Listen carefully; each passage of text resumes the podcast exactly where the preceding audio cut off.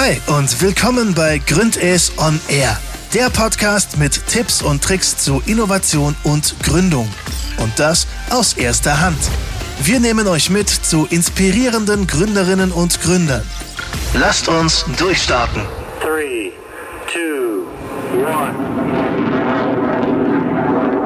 Zusammen, schön, dass ihr wieder bei Gründes on Air dabei seid. Ich bin Jana und heute auf ein Bier beim Marktpilot im brandneuen Büro. Deswegen kann es vielleicht ab und zu mal zu kleinen Hintergrundgeräuschen kommen, aber lasst euch davon nicht stören. Ich spreche heute mit einem der Gründer von Marktpilot und zwar Tobi. Hi Tobi. Hallo Jana. Marktpilot ähm, ist ein Startup aus Esslingen, das äh, erstmalig volle Marktwettbewerbspreis und Lieferzeitentransparenz für Kaufteile von äh, Maschinenherstellern schafft. Und sie sind eines der Top 50 Startups der FAZ, und zwar die Nummer 38, und haben letztes Jahr den äh, Cyber One Award gewonnen. Und ich finde, Marktpilot ist eines der spannendsten Esslinger Startups, weil sie so schnell gewachsen sind in den letzten, im letzten Jahr eigentlich vor allem. Und äh, weil es einfach faszinierend ist, zu sehen, was bei euch von Mal zu Mal da vorangeht. Ja, vielen Dank. genau. Jetzt vielleicht erstmal zu Anfang äh, die Frage, wie habt ihr euch im neuen Büro eingelebt? Wie war so der Umzug von den Gründespaces jetzt zum Flügge werden? Ähm, ja, sehr verrückt auf jeden Fall. Also wir haben eine sehr tolle Zeit auch gehabt in den Gründerspaces. Ähm, das hier tatsächlich dann nochmal was Eigenes zu haben, ist nochmal was ganz anderes und ähm, ich erzähle mal die Geschichte am Anfang. Wir, als ich einen Mietvertrag unterschrieben hatte im ähm, November etwa letzten Jahres, ähm, da habe ich noch eine Klausel aufgenommen in den Mietvertrag, äh, dass wir Untermieter haben dürfen. Ähm, tatsächlich ist es mittlerweile so, dass wir auf den 170 Quadratmetern, die wir haben, langsam schon zu klein werden und jetzt uns schon Gedanken machen müssen über neue Räumlichkeiten. Ähm, ja, nee, also wirklich super schön. Ähm, ähm, haben uns wohlig warm eingerichtet. ähm, gute Mischung zwischen altem Büro, glaube knapp 600 Jahre alt und neuer Einrichtung ähm, und äh, fühlen uns ultra wohl hier und ähm, sind sehr froh, das Büro zu haben. Ja, sieht echt richtig cool aus.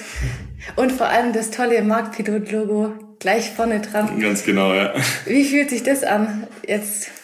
Ja, ich kann es mir mal gar nicht so richtig fassen, weil es halt wirklich so schnell ging alles. Ähm, ja, es ist schon ein sehr verrücktes Gefühl, aber auch ein Gefühl von viel Verantwortung haben ähm, und ähm, ja, also nicht nicht nur äh, ultra gut, aber ähm, ja vor allem das, das Verantwortungsthema einfach ähm, damit klarzukommen ist natürlich auch sehr wichtig.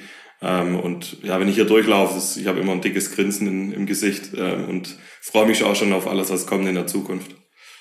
Echt cool. Und wie schnell das jetzt auch alles ging. Ja. Erzähl mal vielleicht kurz noch, wo, wann hast du denn gestartet und ja, also wir haben gestartet am 2.4. letzten Jahres, 2020, ähm, wo wir das Ganze gegründet haben, offiziell.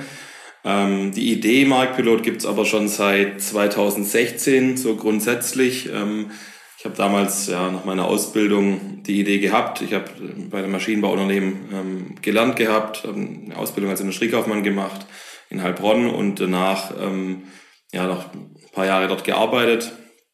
Auch während meinem ähm, Fachabi, wo ich danach geholt habe und während dem Studium aktiv dort gearbeitet und da auch schon das Einzelunternehmen, das erste in Anführungszeichen kleine Einzelunternehmen ausgegründet, ähm, aber gar nicht so richtig mit dem Sinn, wirklich da nach dem Studium ähm, gründen zu wollen, sondern das war für mich erstmal, als ich es gegründet hatte, ein, ein Werkstudentenjob, wo ich mehrere Unternehmen gleichzeitig bedienen konnte. Und dass ich da validiere, wusste ich eigentlich gar nicht. mm, spannend. Aber das heißt, wie hast du es am Anfang gemacht? Alles? Ja, ähm, also die Firma Illig, da habe ich meine Ausbildung gemacht und es war quasi schon nach der Ausbildung der erste Kunde mit dem ähm, Abteilungsleiter, ähm, ähm, der heute unser Sales Director ist. Äh, mit dem konnte ich und kann ich immer noch ganz gut. Ähm, und ja, er fand die Idee damals ähm, ziemlich cool und wir haben, haben auch wirklich aktiv an den Zahlen schon gesehen gehabt, dass es richtig was bringt. ähm, für die Unternehmen. Und ähm, ja, die Idee war, es zu automatisieren, die ganze Idee, ähm, die ähm, da entstand.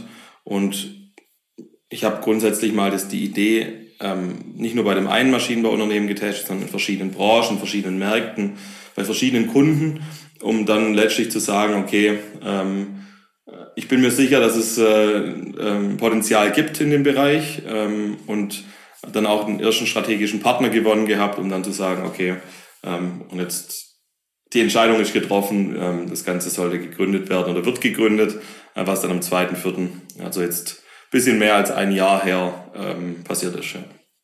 Cool, herzlichen Glückwunsch dazu noch. Dankeschön. Sehr gut.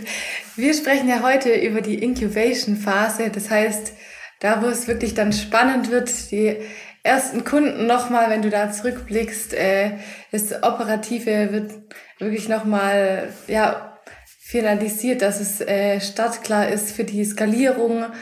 Ähm, und man schaut sich nochmal den Markt an ja. und die Wirtschaftlichkeit. Ähm, wenn du da jetzt gerade nochmal äh, zurückschaust, du hast am Anfang alles manuell gemacht, richtig? Genau, am Anfang ähm, war es ein ordentlicher manueller Prozess dahinter und ähm, ja, man hat halt geguckt, ob das System grundsätzlich funktioniert und ob die Idee, ob das überhaupt was bringt, die Daten, die man da äh, quasi schürft und bereitstellt, ähm, ja, aus der, dem manuellen Doing äh, hat man recht schnell gemerkt, dass es ähm, ja, nicht arg nachhaltig ist. Also die Daten an sich waren super zu dem Zeitpunkt, wo die Daten entstanden sind für unsere Kunden. Ähm, aber die Daten werden alt und äh, wenn man jetzt beispielsweise 300 ähm, Ersatzteile hat, wo man Preise recherchiert, wo man Lieferzeiten recherchiert, ähm, dann dauert es eine gewisse Zeit, vielleicht so acht bis zehn Wochen. Ähm, und nach den acht bis zehn Wochen kann man eigentlich wieder von neuem anfangen, weil die ersten Preisdaten, die man recherchiert hat, sind schon wieder alt. Und ähm, daher auch die Idee, das Ganze ähm, zu skalieren und nachhaltig zu gestalten. Und wie war dann der Shift von dem manuellen zu dem automatisierten? Und habt ihr auch äh, das Ganze schon verkauft, als es noch manuell war oder erst, als es dann automatisiert ja, war? Ja, ja. Also ähm, erstmal zum, zur ersten Frage, wie war der Shift ähm, von manuell zu, zu automatisch? Es war ein sehr, sehr langer Prozess tatsächlich. Ähm, auch eines der, der größten Learnings, die ich eigentlich in der Phase hatte, weil ich die, den Aufwand, den Programmieraufwand ganz falsch eingeschätzt hatte. Ich dachte, das ist quasi ein einmaliges Doing. Ähm, ich dachte, das äh, geht in einer sehr einer recht kurzen Zeit Mittlerweile sind wir seit Jahren wirklich dran, das zu entwickeln und noch lange nicht fertig und es äh, ganz viele neue Ideen auch gekommen.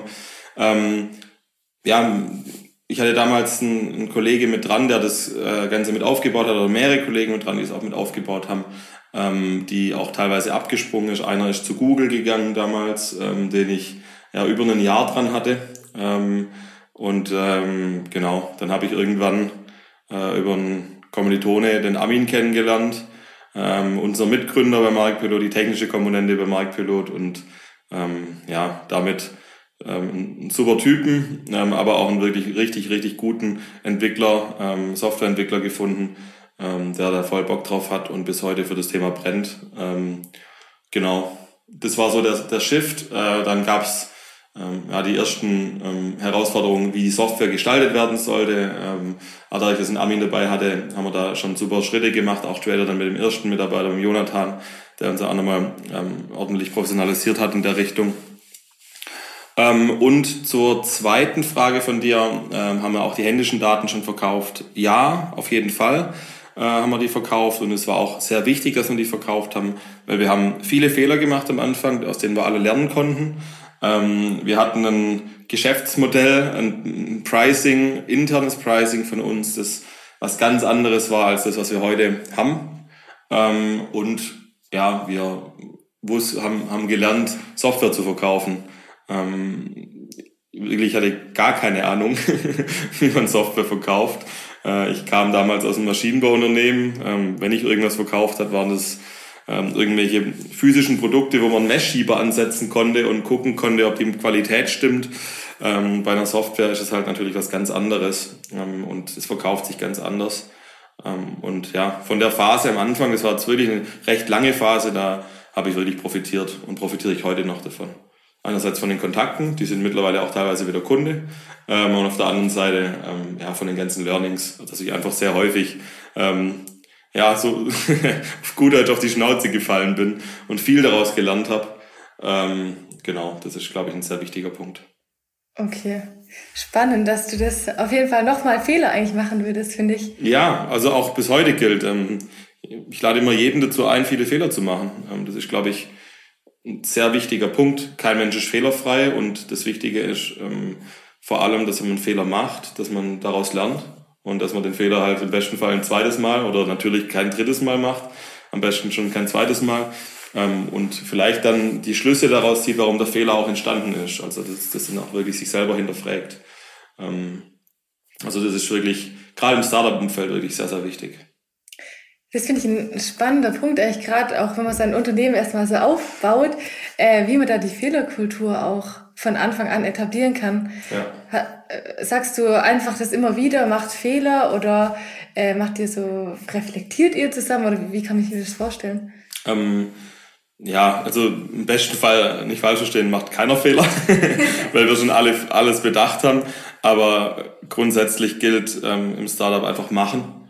Ähm, wir brauchen jetzt nicht uns Pflichten-Lastenhefte aufschreiben von 80, 100 Seiten, um dann festzustellen, dass es das falsche Tool ist, was wir entwickelt haben. Ähm, ich glaube, das falsche Tool ergibt sich dann auf Kundenseite meistens falsch entwickelt. Daher vorher einfach viel sprechen und ähm, viel ausprobieren und ähm, ja, vom Versuchen aus den vergangenen Fehlern, die man bereits gemacht hat, zu lernen. Ähm, wenn ein Fehler passiert, ähm, ist es in Ordnung und äh, darf auch jeder machen dass wir da im Nachgang einfach den, äh, die Schleife ziehen und äh, uns nochmal reflektieren, das ist das Wichtige. Ja.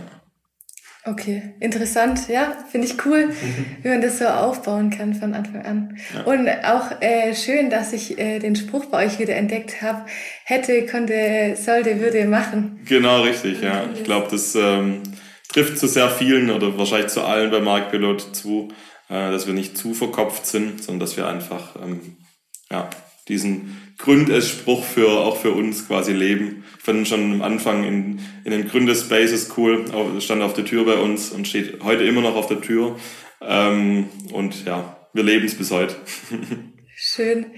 Äh, jetzt gerade zwischen äh, dem Machen und vielleicht auch dem Planen als so zwei Seiten. Mhm. Ähm, wie viel habt ihr denn davor schon geplant? Also gerade auch Richtung äh, Wirtschaftlichkeit und äh, mhm. überhaupt einen Plan, wie es dann so weitergeht? Ja, also ähm, ich glaube, es gilt, dass man nicht zu verkopft an so eine Gründung rangeht. Und ähm, es gab auch genug, die, mit denen ich gesprochen hatte zu Beginn oder mit denen wir gesprochen hatten zu Beginn, die uns abgeraten haben, es zu tun. Ähm, und weil einfach auch viel dagegen gesprochen haben, Probleme, die wir heute auch gar nicht mehr haben, weil sie schon längst entweder gelöst sind oder sich selber beseitigt haben oder was auch immer. Ähm, auf der anderen Seite, wenn man an die, oder ich habe an die Idee geglaubt von Anfang an und ähm, auch Armin hat an die Idee geglaubt äh, von Anfang an, sowie auch äh, beispielsweise Gregor und die Business Angels, die mit, von Anfang an von Stunde Null mit dabei sind. Ähm, und ja, dann, dann gilt es halt auch den, den Markteintritt ein Stück weit zu planen und den Market Push zu planen. Das ist einerseits, wie lange bleibt man hitten? Also wie lange spricht man nicht so richtig über das Thema. Und äh, auch großes Learning von, von unserer Seite. Ähm, ähm, Hidden sein äh, hilft in, an, an manchen Punkten, ähm, wenn man gerade direkt mit äh, etablierten Softwareunternehmen spricht, die sowas auch wirklich umsetzen könnten. Aber grundsätzlich gilt, ähm, ja, viel drüber sprechen und viele Leute kennenlernen und viel austauschen und ähm, wenn jemand die Möglichkeit hatte, die, die Idee dann zu kopieren, dann war die Idee von dir zu schlecht. Und dann bist du zu wenig im Thema drin. Deshalb ähm, viel drüber sprechen, auch ein großes Learning. Ähm, Gerade zur Marktgröße haben wir auch einiges gemacht. Ähm, wir haben dann im, im Gründermotor, im Accelerator, im Pre-Seed Accelerator, also bevor wir gegründet haben, ähm, den haben wir, haben wir ja, da, da konnten wir, wurden wir auch ordentlich gefordert nochmal von den, von den äh, Mentoren. Heute ist ja unter anderem auch der Björn und der Chris äh, mit, dem, mit dem Gründermotor mit dabei. Und die Lisa auch, ah cool, das wusste ich gar nicht. Ähm, genau, und ähm, ja, da wurden wir schon auch gefordert in, in so grundsätzliche Planungsthemen, ähm, Marktgröße, Pricing, ähm, Need von dem Produkt, Product Market Fit, ähm, Product Solution Fit ähm, oder Problem Solution Fit und, und vieles weitere. Also ähm, da war schon auch eine gewisse Planung da und ja, es ist das Thema ist cool, was wir beackern. Es ist jetzt nicht ein Thema, wo wir sagen, wir verkaufen Kaugummi, es ist schon ein bisschen komplexer. Ähm, und es hat mich am Anfang schon auch arg gefesselt. Also ich habe da, ich habe es geliebt und ich liebe es bis heute, darüber nachzudenken, davon ähm, ja in Visionen zu denken und wo geht's hin und ähm, was gibt's für Möglichkeiten. Also das, das Business Development einfach so auch gerne nach Feierabend ähm, so ein bisschen in meinem Kopf so durchzudeklarieren. Ähm, und ja, da ist schon viel Zeit dann in die Planung rein. Also hat ultra viel Spaß gemacht. Ähm, nach dem Gründermotor haben wir dann Startup BW Pre-Seed gemacht. Das ist eine Förderung vom Land, ähm, wo wir mit Pioniergeist ähm, ja, so die, eine Pre-Seed-Runde, also eine Finanzierungsrunde geraced haben. Ähm, und genau da musste man einen Businessplan schreiben. Oder hat, wir hatten teilweise auch schon, schon viele, viele Seiten davon.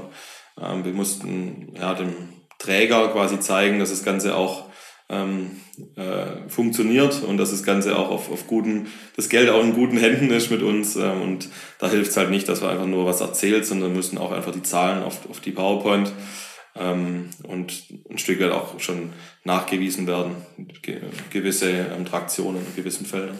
Mhm. Genau. Aber ging schon viel Zeit rein in die Planung auf jeden Fall. Okay.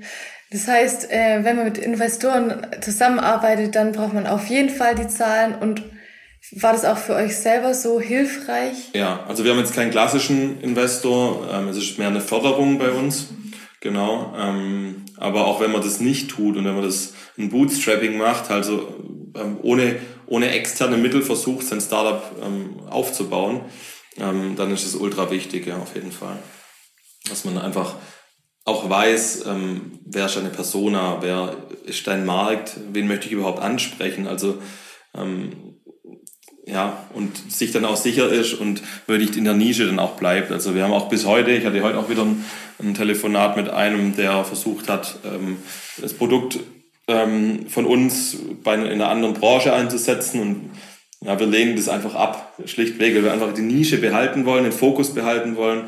Die Nische ist bei uns immer noch, sind immer noch 6.500 Unternehmen allein in Deutschland, ist immer noch riesig. Ähm, und das ist auch völlig in Ordnung so. Also, ähm, ja, das, und gerade diese, diese Planung, wer kauft das Produkt, ähm, wann wird das Produkt gekauft, ist vielleicht auch eine saisonale Abhängigkeit mit dabei. Wann wird es gekauft?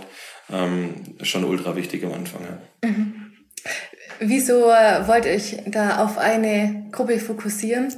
Weil oft höre ich immer wieder in den Coachings, ja, ich will alle bedienen. Ja. Und ich finde jetzt nochmal aus Startup-Sicht das auch interessant. Warum soll man den Fokus behalten? Ja, ähm, wenn du dich auf die Masse festlegst, es kommt immer auf dein Produkt an, muss man sagen.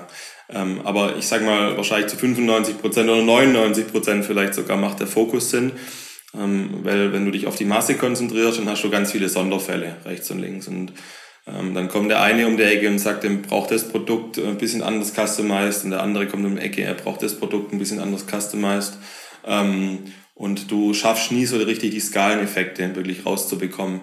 Ähm, was tatsächlich dann funktioniert, wenn man äh, den Fokus behält und wirklich bei uns ist Maschinen- und Anlagenbau da strikt drin bleibt ähm, und ja, seinen Kunden sehr gut kennenlernt auch und daraus dann lernt und auch für andere weitere Kunden lernt. Wenn man jetzt einen Kunden in einer neuen Branche hätte, der einem sagt, ähm, entwickel das Produkt woanders hin, ähm, dann entwickelt man das Produkt woanders hin oder eine Alternative, worauf dann ähm, Kappa von den Entwicklern drauf geht.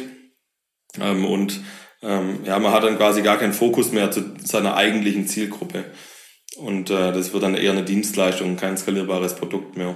Und deshalb Fokus vor allem im SaaS, skalierbaren SaaS-Lösungen sehr wichtig, ja. Okay. Interessant. Nee, finde ich, finde ich schön auch nochmal deinen äh, Blickwinkel da zu sehen.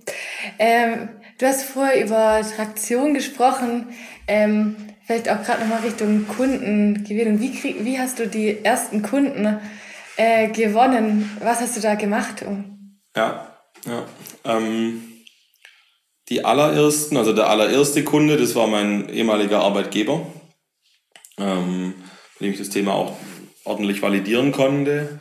Ähm, und die folgenden Kunden waren ja quasi auf Messen gegangen, mit ähm, Unternehmen versucht anzusprechen ähm, und ja, sich nicht zu schade, zu schade zu sein, auch die Klinken zu putzen am Anfang und wirklich von Unternehmensstand zu Unternehmensstand zu gehen, um irgendwann mal einen zu finden und jedes Mal mit einer neuen positiven Energie reinzulaufen, ähm, um irgendwann mal ein, mit einem ja, sich austauschen zu können oder vielleicht sogar Termine zu vereinbaren. Das war am Anfang echt richtig mühselig, äh, bis man da mal Termine gefunden hat und bis man mal sprechen konnte. Ich kann mich noch erinnern an ähm, den ersten Großkunden. ähm, das war so ja um die 2019 rum, wo ich dann ja, vor, vor, dem, vor der Geschäftsführung auch präsentieren durfte und ich war so ultra nervös. Ähm, und es ging auch eigentlich komplett in die Hose, wenn man ehrlich ist. Ähm, das Tolle ist, ähm, was damals in die Hose ging, haben sie uns einigermaßen verziehen, beziehungsweise das Management hat getauscht und gewechselt und heute ist er Kunde. ähm, auch recht, recht ja, cool, cooler Effekt, was daraus entstanden ist. Ähm, aber eigentlich, ja, nicht, sich nicht zu, zu schade zu sein, einfach mal die unangenehmen Wege zu gehen. Ich kann mich auch erinnern an die ersten Gehversuche Richtung Kaltakquise bei mir und es ist komplett in die Hose gegangen. und heute ist es halt alles auf einem ganz anderen Level, auf einem ganz anderen Niveau. Wir gehen das sehr systematisch an. Ähm, aus den ganzen Fehlern haben wir gelernt und noch viel mehr. Wir haben einfach Expertise auch mittlerweile ähm, on board äh, bei Marktpilot ähm, die genau wissen, wie sowas auch funktioniert, wie sowas auch systematisch ausrollt. Und ja, da bin ich schon sehr stolz drauf, dass wir da so tolle Mitarbeiter auch haben. Mittlerweile 27. Wahnsinn. Echt brutal. Ich kann mich noch erinnern von einem Jahr, ja. als ihr in dem äh, einen Raum wart. Ja. Und jetzt ja, auf jeden Fall. Okay, aber das heißt, äh, am Anfang einfach mal probieren und dann später wenn es geht, echt die Expertise ins Boot holen. Ja, genau. Also vor allem die ersten Mitarbeiter sind ähm, brutal wichtig. Also ich kann mich noch erinnern, der Chris ähm, von, von Gründes, der ähm, kam irgendwann mal ganz am Anfang, nachdem wir einen Jonathan eingestellt hatten, kam der zu mir und hat gesagt, äh, hey Tobi, ähm, da habt ihr einen richtigen. Weil äh, wir waren immer ein bisschen vogelwild und Jonathan ist sehr strukturiert, würde ich sagen. Ähm, und es hat uns übel gut getan, ähm, die, die Struktur damit reinzubringen und ähm, ja, die, auch die Expertise reinzubringen, die er auch schon von seinen vorherigen Jobs und so alles schon, schon kannte. und das ist extrem wichtig, dass ihr vor allem am Anfang die richtigen, die, die besten Mitarbeiter findet und nicht nur die besten Mitarbeiter, sondern natürlich auch sein Gründerteam dann mit dem Besten aufbaut. Mhm. Genau. Interessant, okay. Und vielleicht gerade noch, weil du über Gründes auch noch geredet hast, was ähm, hat Gründes dir denn sonst auch so geholfen auf dem Weg? Ja, also ähm, auch hier vielleicht nochmal eine kleine Geschichte. Ich habe ähm, ja, ziemlich, wo wir noch ziemlich pre-seed, also Vorgründung waren, habe ich mit einem Investor gesprochen oder äh, habe kurzfristig einen Termin bekommen und saß da in einem Kabuff und ähm, ich hatte quasi eine weiße PowerPoint von mir und habe mir überlegt, okay, scheiße, ich habe quasi keine Slides. Ähm, und irgendwie hab ich, bin ich dann mit Chris ins Gespräch gekommen und er hat sich dann hingesetzt, äh, ich glaube über zwei Stunden und wir haben da ein Pitch-Deck fertig gemacht, ähm, das so gut war, dass wir den Investor eigentlich überzeugen konnten. Es lag an anderen Dingen, warum wir nicht mit dem gegangen sind. Ähm, aber das zeigt, glaube ich, ganz gut, dass so eine Hands-on-Mentalität bei Gründen so herrscht ähm, und dass jeder ja voll Bock hat, hier zu helfen. Und ähm, wenn du Bock hast, dass dir geholfen wird und ähm, ähm, auch das Feedback ähm, ähm, dir gegeben wird, ähm, dann ist es schon sehr wichtig. Ich kann mich auch an viele, viele äh, Punkte erinnern, ähm, wo wir wieder aufgegleist wurden, wo, wo wirklich auch aktiv Feedback uns gegeben wurde. Bei mir immer gern ein Stückchen härter. ich verstehe das sonst nicht. Äh, wirklich, um den Track zu halten, um wirklich zurück wieder in die Spur zu kommen. Ja, keine Ahnung, ich war wirklich ganz zu Beginn, als ich auch einen Chris damals kennengelernt hatte, ähm, ja, recht unerfahren, würde ich sagen. Ich hatte zwar schon einen ersten Job so, ähm, aber ich hatte noch nicht so große Expertise in dem Ganzen. Ähm, und daher war ich sehr froh, dass wir ähm, ja, da die große Unterstützung hatten. Später auch mit dem Büro, wo wir dann in den Gründerspaces sein durften. Ähm, das war wirklich super. Sehr schön. Ja. Und vielleicht noch zum Schluss, was ist denn so dein Anti-Tipp an alle Zuhörer? Was vielleicht so in die Hose gegangen oder Worauf ist dir auf die Schnauze gefallen? Und ja. du sagst, mach das bitte nicht. ja, ich habe es vorher schon angesprochen tatsächlich. Ähm, ich glaube, der größte Anti-Tipp war am Anfang zu denken, wenn ich die Idee für mich behalte, dann ähm, kriegt es nie jemand mit. Ähm, und äh, ich mache da in meinem stillen Kämmerchen eigentlich so mein, mein Ding und es wird schon klappen. Ähm, ganz im Gegenteil. Also wenn ihr die, diese Hidden-Strategie in Anführungszeichen fahrt, dann schaut euch wirklich ähm, genau diese Unternehmen und diese Punkte nehmt ihr heraus, wo ihr nicht so groß drüber sprecht. Und ähm, bei allem anderen gilt, sprecht viel darüber und lernt viele Leute kennen und lernt viele coole Leute kennen, die euch weiterhelfen. Und ähm, ja, da haben wir auch bei, seitens Marktpilot wirklich sehr, sehr tolle Menschen kennengelernt, die uns ähm, weitergeholfen haben. Und ja, auch bei Gründes, also da wären wir lang nicht, wenn wir, wenn wir Gründes, also da wo wir heute stehen, wenn wir Gründes nicht gehabt hätten, wären wir ja lang nicht da. Also das muss man ganz klar so sagen. Und es wäre nicht passiert, wenn wir einfach für immer diese Hidden-Strategie gefahren wären und einfach nie drüber gesprochen hätten. Ähm, daher auch nochmal wirklich großes Dankeschön an Gründes äh, für diese super Unterstützung in der Pre-Seed und in der ähm, Vorgründungszeit. Ähm, ja, wirklich klasse. Super, vielen Dank für die netten Worte zum Schluss. Sehr gerne. Und dann äh, danke auch fürs äh, Gespräch. Sehr gerne ähm, ähm, und vielen Dank auch an dich, Jana. Ähm, ich freue mich auch ähm, gerne, wenn ihr da mal wieder vorbeikommt hier im Büro und ähm, gerne auch ein Bier trinkt, so wie wir jetzt. Zum Wohl. Prost. Das war der Gründes On Air Podcast. Vielen Dank fürs Einschalten und bis zum nächsten Mal.